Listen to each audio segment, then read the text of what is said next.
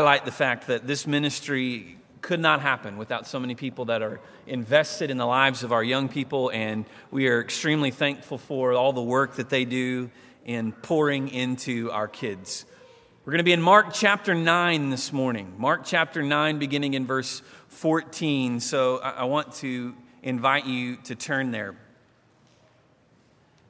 Parents, have you ever been have you ever been out maybe on, on, a date, maybe you went out on, on date night, or uh, you went out for some reason, and you came home to find the kids engaged in some kind of an epic struggle of sorts, right? And instantly they start telling on each other, right? And, and then it's like this game of, well, he did this, well, yeah, but she did this, and they just start telling. No, your kids don't do that. Mine don't either. I've heard that some people's kids do that, but I thought maybe you would understand. No, we, we know what it's like, right? To, uh, we, we understand that our, our kids, they sometimes when we're gone, the, the, the, old phrase of when the cat's away, the mice will play, that's right. I mean, sometimes the kids, they, they don't act the way that we want them to when we're not around to supervise. Let's just put it that way, right?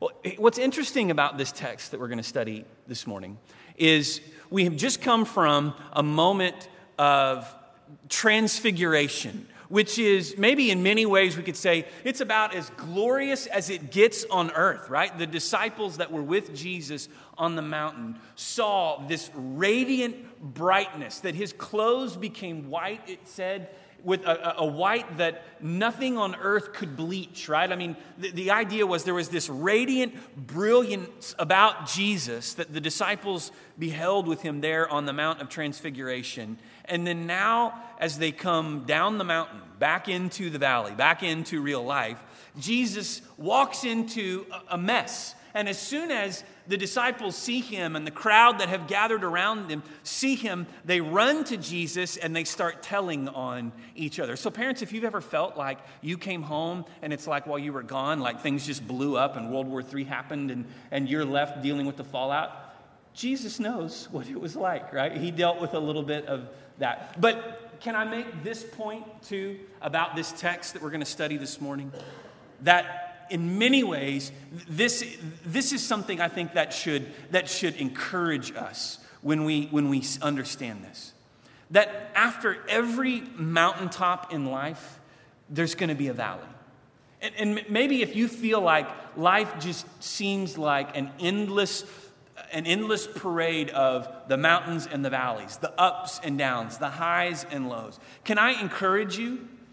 Jesus had the mountaintop and the valley experiences as well. And in fact, if you would say that last week what we saw was a mountaintop experience, literally, but also figuratively as well, right? The glory of God, just a glimpse of that glory on display for the disciples to see.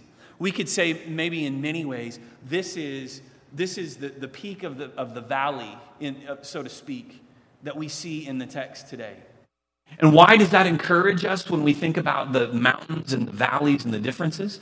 It encourages us in this way that just like we go through those ups and downs, we see that Jesus experienced that as well. And in this case, what we see is that Jesus chose to leave the mountain in the presence of God that he might descend into the valley to be with those who needed him. What does that tell us? What does that teach us?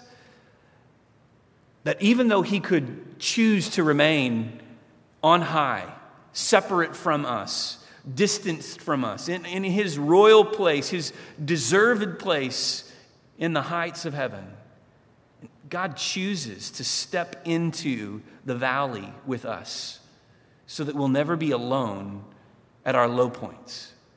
And, and that's such a beautiful picture of God's love for us in, in a way that we, we see it quite literally here as Jesus comes down from the mountain and walks into this situation. Mark chapter 9, beginning in verse 14. And when they came to the disciples, they saw a great crowd around them and scribes arguing with them. And immediately, all the crowd, when they saw him, were greatly amazed and ran up to him and greeted him. And he asks them, What are you arguing about with them? And someone from the crowd answered him, Teacher, I brought my son to you, for he has a spirit that makes him mute.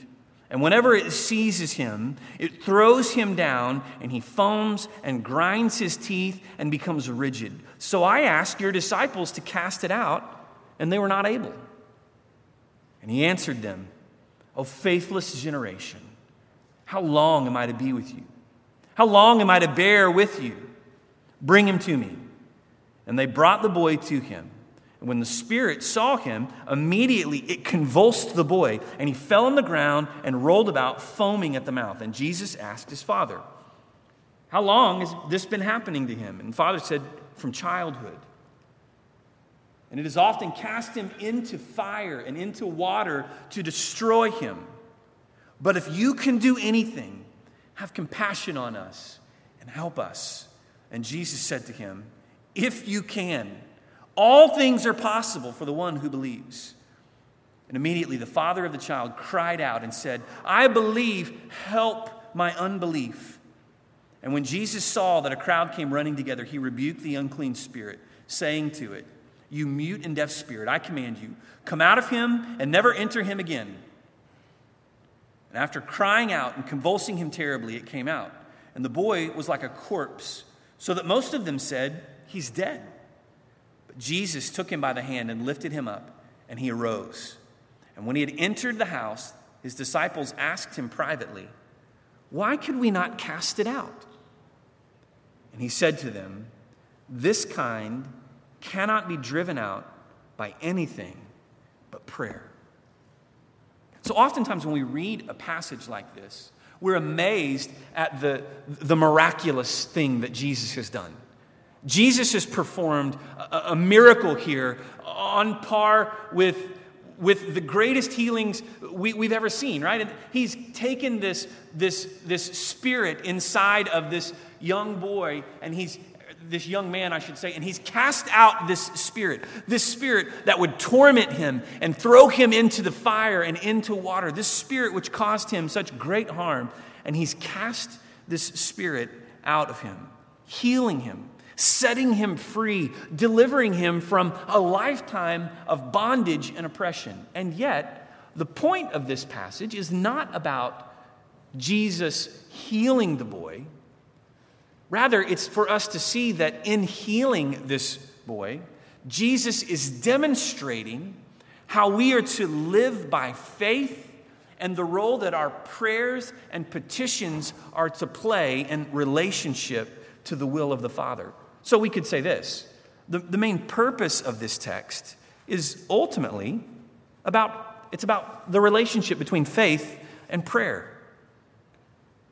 I want you to compare the, the confession of faith that the Father makes here with the confession of faith of Peter in the last chapter. We saw in chapter 8, verse 29, Jesus asked, Who do people say that I am? And the disciples answered him. And then he asked, Who do you say that I am? And Peter's answer in chapter 8, verse 29 was, You are the Christ. You are the chosen one. And yet, it was that same Peter who um, uh, uh, mere verses later, we find him on the Mount of Transfiguration with Jesus. And the same Peter, who at one point says, You are the Christ, now demonstrates there on the mountain with Jesus that he totally has no idea what's happening. He, he doesn't get what God is doing. We talked about that last week in, in the sermon in, in our study of those first few verses in Mark chapter 9. Interestingly, here we have a father who brings his son to Jesus for healing. And the Father acknowledges before Jesus the, the, weakness of his faith. The, the, if we might say it this way, the inadequacy that he feels toward faith. And yet he cries out to Jesus, Help my unbelief. What does Jesus say to him? Jesus says to him, If you can, right? Because the Father says, If you can do anything. And Jesus answers as if to say, somewhat sarcastically, If I can. Yeah, I think I can, right? Now, of course I can. And he casts the spirit out of the young man. the relationship here between faith and prayer is important, but it's also important that we see that in, in, in understanding all of this, the role that Jesus' own disciples had to play in this. Because what we find is that these same disciples who at previous points were empowered by Jesus to do the miraculous, the same disciples that were able to go and and, and heal and cast out demons and, and, and preach the good news of the gospel in towns and villages everywhere. These same disciples who came back to Jesus and reported to Jesus, Jesus, when we did these things in your name, amazing things happened. These same disciples now struggle to cast this demon out of this young man. And, and they question Jesus privately. Why could we not do this? Jesus, why were we unable to do this? And Jesus' answer to them was this kind of spirit, this kind of thing can only be done, driven out is the word he says. This kind can be driven out by anything but prayer.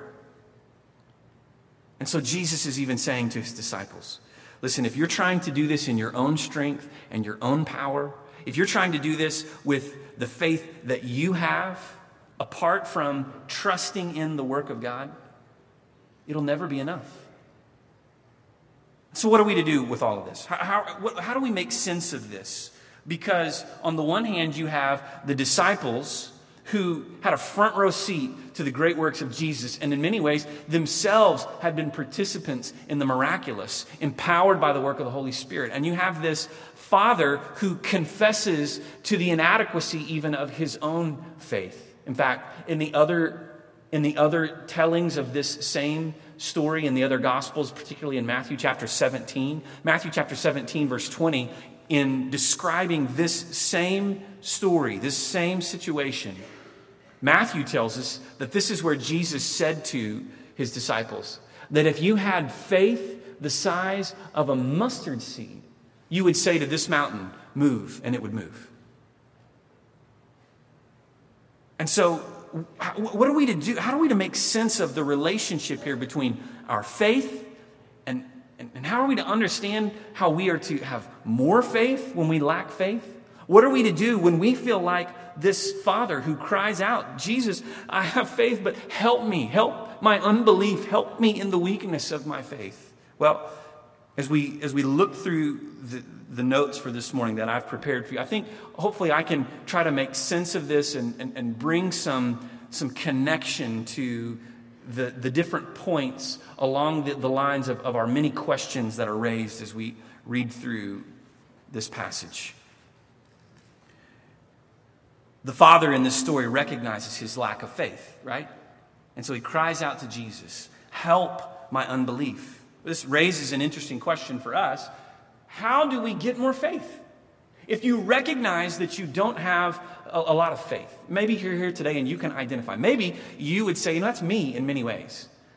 I recognize there is, a, there is a weakness to my faith. I don't feel like I have enough faith. How do, you, how do I get more faith?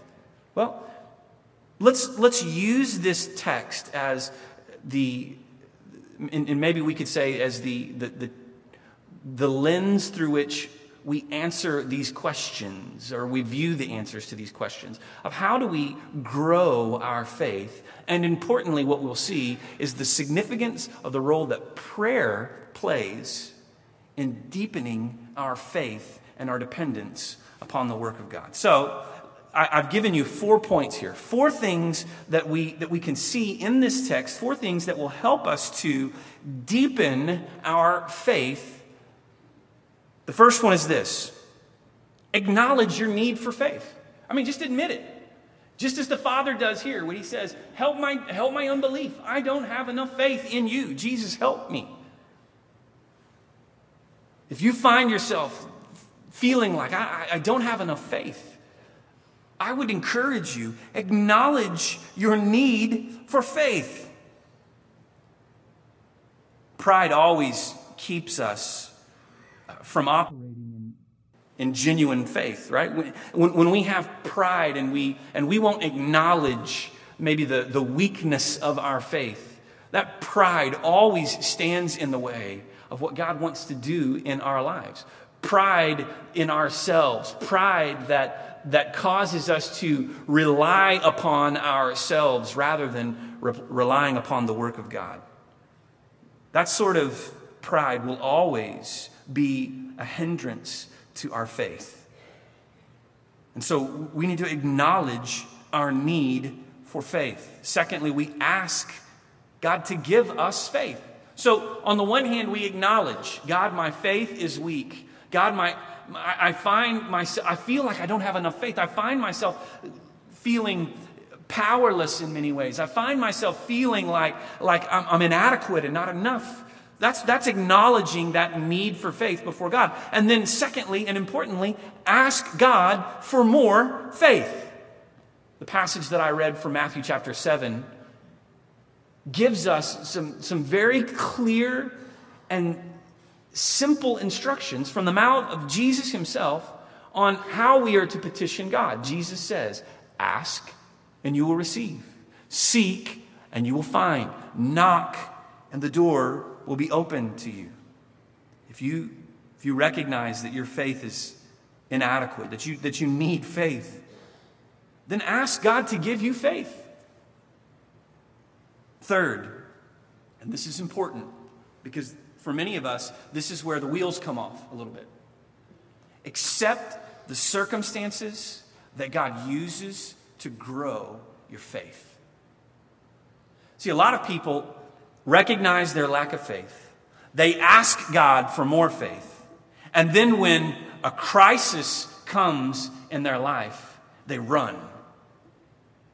Do you see the problem with that? Could it be that God is going to use the crisis that you face, those circumstances in your life, that that is the training ground where we are to gain greater faith? In the study, in the sort of the, the classic, I refer to it anyway as a classic, the great study, Experiencing God, Henry Blackaby refers to crises of faith, right? Crises, crises, however you make that word plural.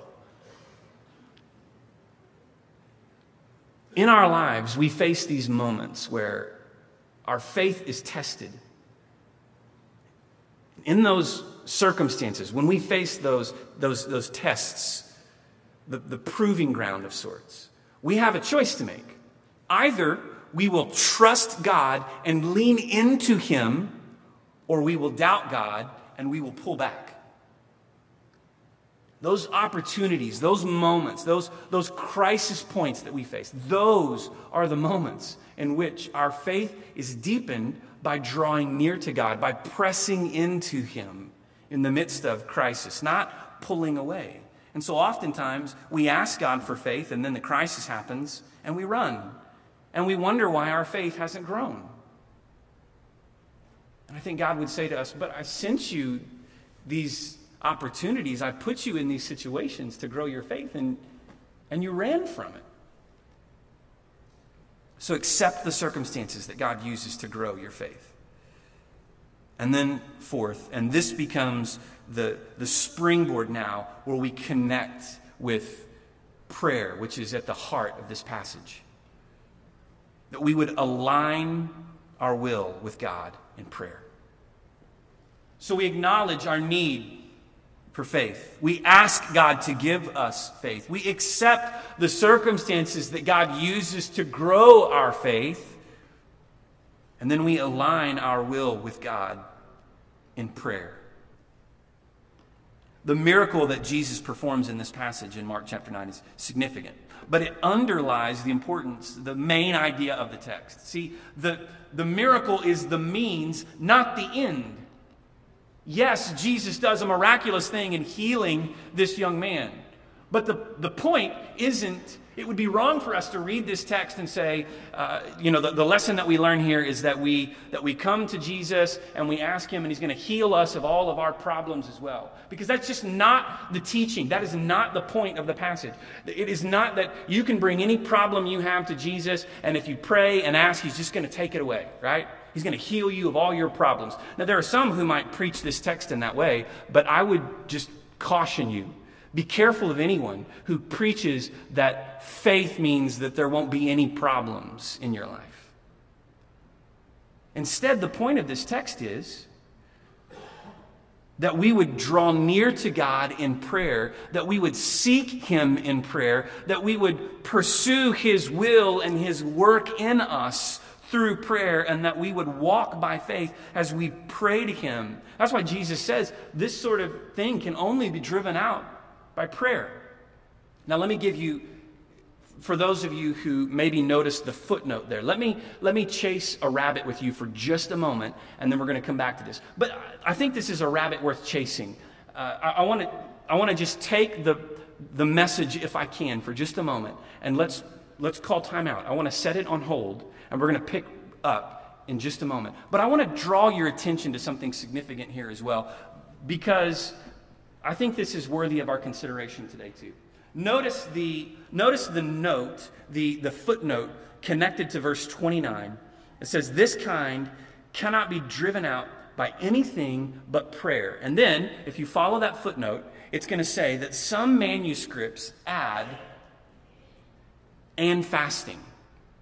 And so, if you maybe if you learned this or, or familiar with this, perhaps even this morning, if you're looking on in the King James version of this, you're going to read that this kind can only come out through prayer and fasting. And yet, here it doesn't say anything about fasting. They only reference that in the footnote. Why is that? Well, the reason is because the oldest and most reliable Greek manuscripts of this text don't include the word and the words and fasting. At some point along the way, that was added into the text. We don't believe that it was a part of the original gospel that Mark wrote, but at some point that was it was added to the text. But when they when they translated the the King James scripture, they were working from a manuscript that we would call today the Textus Receptus. It was it was a Latin translation of a Greek text, the Latin Vulgate, which is what the Latin text was called, and then they translated that into English. So the King James wasn't translated from Greek and Hebrew, the King James was translated originally from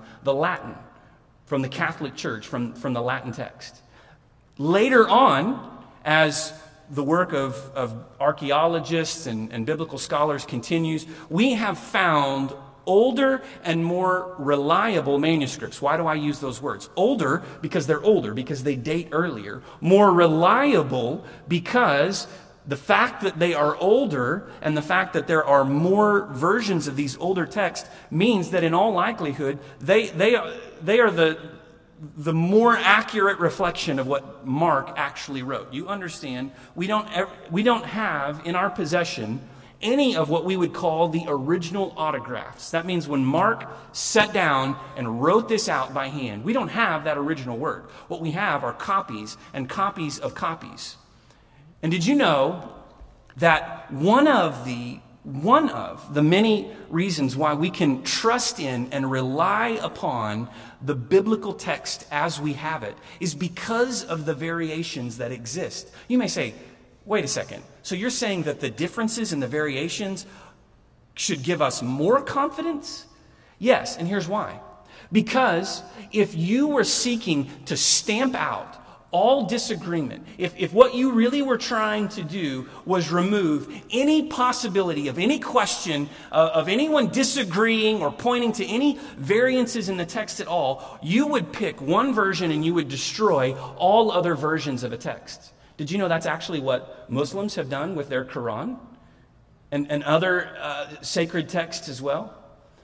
But in the New Testament, we find several thousand, hear that, several thousand variations amongst the old biblical manuscripts that we have. And that actually is one of the reasons why we can trust in the text because it proves to us as we sort through these variations and these, and these differences in the text, it proves to us that as this has been copied and recopied and transmitted over time, there's reliability. That, that, that people have not come along and just tried to make this stuff up, but they haven't tried to, they haven't tried to unduly influence the text by picking one version and, and, and stamping out anything else that, that might vary from that in any way. And so, in the world of what's called textual criticism, that actually gives us some, some more reliable proof that, in fact, this biblical text can be trusted. because we have some of the variations. Now, interestingly as well, and then we'll get back into the main point of the sermon, if you were to study these few thousand variances, in not one of them, not a single one of these variances, is the heart of the gospel, the message of Christ, does it hang in the balance in any way? There are things like this word order, things like this can only be driven out by prayer and fasting. Now, there's, that's significant. I don't want to say that's insignificant in any way, adding the words and fasting here. But does that in any way change the core doctrine of our faith? Does that in any way give us reason to doubt or have suspicion about the promise of faith through trusting in Jesus Christ as Lord and Savior? No. And if you were to study these variations amongst the, the biblical text, you'll find that not, in not one of them does the gospel hang in balance in question in any way. Now, okay. I, I wanted to point that out because some people catch those kinds of things, and you might be thinking, why is that? And now back to your regularly scheduled program, right? Because what we have here is Jesus talking about prayer and the significance of prayer when it comes to searching for more faith, seeking God's will by faith.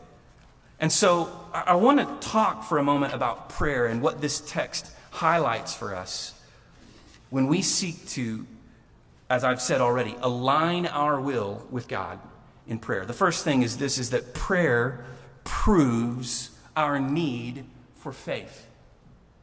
If you were to if you were to go in my office and pull a book off of my shelf, you'll find that in books that I read, I highlight, I underline, I mark the books that I have up. Some people can't stand that, and that's okay. But I'm one of those people that in any book that I'm reading, I'm underlining, I'm making notes, I'm highlighting things always. I'm marking up books because I want to be able to go back later and, and see what spoke to me and, and, and, and hold on to some of those, those notes, those highlights along the way. Well, one of the things that prayer does is that prayer acts like a highlighter in our lives, highlighting all the places where we need faith, marking up our lives, so to speak, when we when we get on our knees before God in prayer. And our prayers highlight for us the many ways in which we need faith, that, that, that, our lives lack faith. And so prayer proves our need for faith. Did the disciples need faith here? Yes. Clearly they did, because on their own, they couldn't cast the demon out of this young man.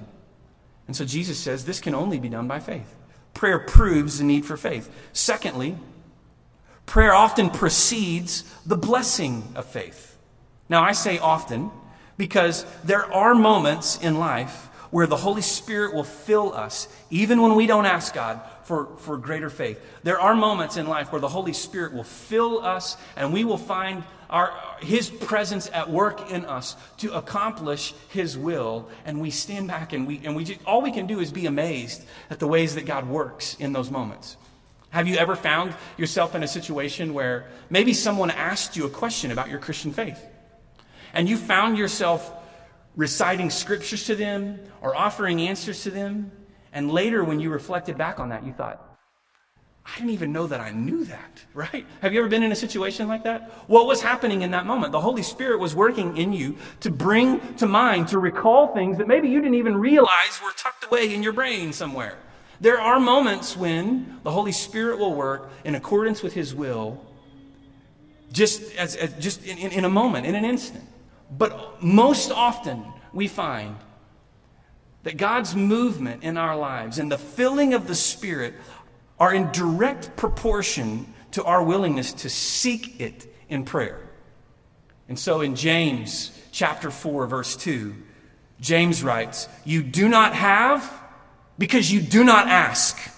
And you ask and you do not receive because you ask wrongly to spend it on your passions. Jesus says, Ask and you will receive, seek and you will find, knock and it will be open to you. Most often, prayer precedes the blessings of faith. And what I mean by that is that God will work in our lives in accordance with our petitions that He will move as we seek Him and seek His will in prayer. There are times when He doesn't, there are times when He just works to accomplish His will in us. But most often, prayer precedes the blessing of faith. Third, prayer positions us to live by faith. In other words, prayer puts us in the place that God wants us to be so that we can have greater faith. Prayer positions us to live by faith. I think it's important that, that, we, that we wrestle with this. Because, as I've already said, that we should align ourselves with the will of God in prayer. We understand that one of the primary functions of prayer is not to just get God to give us everything that we ask of Him, but rather it's to bring us into alignment with His will and His purpose. One of the reasons that we pray is because as we wrestle in prayer, God shows us the ways that we need to change. Prayer changes us.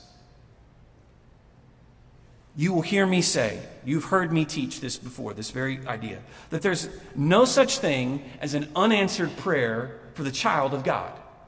There's no such thing as an unanswered prayer for the child of God. Now, God does not always answer prayer the way that we want, because no is an answer too, right? Maybe God's saying no to your prayers. Maybe He's saying, not now. Maybe what the Lord is saying is, but first, I want to do this, right? But those are all answers to our prayers. And sometimes, when we pray and ask according to the Father's will, the answer is yes. In his great book on prayer, I would highly recommend Tim Keller's book, that's just called prayer. We have a group of men who've studied through that book before. I know Doug has led a study on that book, and, and others have studied it as well. It's a great book. It's just called Prayer by Tim Keller. And in his book, Keller says this. This is, this is awesome, and you should, uh, if you've got that book, go look this up. It's on page 228 in the book. God will either give us what we ask or give us what we would have asked if we knew everything He knows. See, God will not give you something that will harm you or hurt you. God will not do a work in your life that is not good. And so when we pray and we ask God for things that are not good, God may answer us and say no. Keller points out that John Calvin says it this way God grants our prayer even if he does not always respond to the exact form of our request. Even when he does not comply with our wishes, he still is attentive and kindly to our prayers, so that hope, relying upon his word, will never disappoint us. So when we pray, we can trust God will either give us what we ask or he would give us what we would ask if we knew what he knows. And so prayer aligns our will with His. Prayer changes us, prayer moves us. Because when we pray and we seek God in prayer, we, we recognize the ways that He wants to work and, and the ways that that work may require change on our part. So prayer positions us to live by faith. And then, importantly, fourthly, this prayer prompts the exercise of faith. How many of you have ever decided that you were going to start working out? You, you, needed to get back into the gym, you needed to start working out. And so you hired a trainer or you joined a gym because you knew that unless you did something like that, you were not going to work out. There was some accountability, right? I'm paying all this money for this trainer, I better go or I paid all this money to join the gym. I need to, I need to get up and, and get there so that I'm not wasting my money. Now, some of you may say, that's why I would never join a gym, right? But I know I'm not alone. That, you, that, there are others who, right? You join the gym, you get a trainer, you start doing that because you know there's going to be some accountability. That joining the gym, so to speak, it prompts you to work out because you're thinking, man, I'm paying all this money, I better go use it. Well, hear me prayer prompts a, a, sort of spiritual exercise of our faith. That when we pray, we begin to, the wheels begin to move. Our, our, our spiritual bodies are put into motion when we pray, and God begins to work in us, and it prompts us to live, to exercise our faith, to live by faith. And if that is true, which I believe that it is, then we need to consider the opposite as well, and that is this that prayerlessness leads to powerlessness in the life of a believer. Prayerlessness leads to powerlessness. You want to experience the power of God at work in you? It will not come except through prayer. You need to pray. You need to align your will with God in prayer. Acknowledge your need for faith. Ask God for more faith. Accept the circumstances that God brings to grow your faith. Align your will with God in prayer. Because prayer prompts the exercise of our faith. In a moment, we're going to have a time of invitation, a time of response to all of this this morning. Maybe you're here today and, and, and you're hearing this and you're wrestling and, and you're, you're thinking to yourself, but wait a second, it, it seems as if God doesn't answer my prayers. Like when I, I like I pray and I petition God, but it seems as though God isn't answering my prayers. Then I want to I want to challenge you with a few things that, that I want you to consider. And I'm going to run through this list quickly. The first thing that I want you to consider, if it seems like God never answers my prayers, the first thing I want you to consider is this Are you his child? Are you his child? Have you trusted in him by faith? God is under no obligation to listen to our prayers or to answer us if we are not his children. Let me say that again so that you don't miss that. God is under no obligation to listen to the prayers of those who have chosen not to believe in him. And so, if it seems like God isn't answering your prayers, one thing I would encourage you to consider is are you his child? And if you are, then secondly, I, w- I want you to consider this question Are you praying for the right things? Are you praying for the right things? James chapter 4 verse 3 tells us that you do not have because you ask wrongly. In other words, James tells us God's not giving you what you want because you're asking for the wrong things. And you need to recognize that God is not going to give you something that is not good.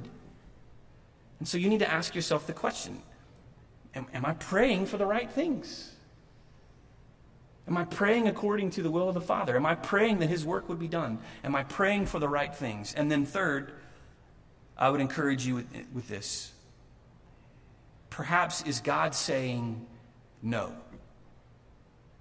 Could it be that God is answering your prayer, and the answer to your prayer is just no?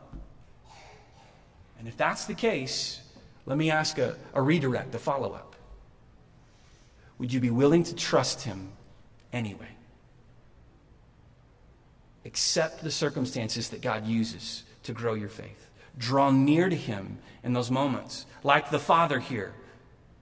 Lord, I have faith, but I need more. Help me. Help me in my unbelief. Help me in my lack of faith. Would you be willing to trust Him? I want to invite you to bow your heads and close your eyes as we enter into this time of response, this time of invitation today. I want to call us to pray. The, the, the response before God, the response of our hearts today would be to cry out to Him in prayer, recognizing the, the weakness in our faith, recognizing our utter need for Him, asking God to move and to align our hearts according to His purpose and His will. God, would you so move in our hearts today that we would that we would experience your power at work in our lives. Lord, in those in those those moments, in those places where we ask for the wrong things, God, through the prompting of your Holy Spirit, redirect us, move us, reposition us so that we would that we would be in the place that you want us to be. Show us through, through the conviction of your Holy Spirit, show us the ways that we need to change that our lives might honor you. And Lord, in the ways that you desire to, to work as we, as we seek you, the ways that you desire to work in, in proportion to our willingness to seek and petition your will, we pray, God, that you would continue. And Lord, we recognize at times our faith seems inadequate, but we trust in the word that you shared with your disciples that if we have faith the size of a mustard seed, we can move mountains. Lord, take even the seemingly insignificance of our faith and, and Lord, through the power of your work in us, Lord, move mountains in our lives so that we might see the, the world around us moved for the glory of Christ. Do your work in us and through us as we pray and we seek your face, God. We ask this in your name. Amen. Amen. This morning, as we respond to the Lord in, in this time of invitation,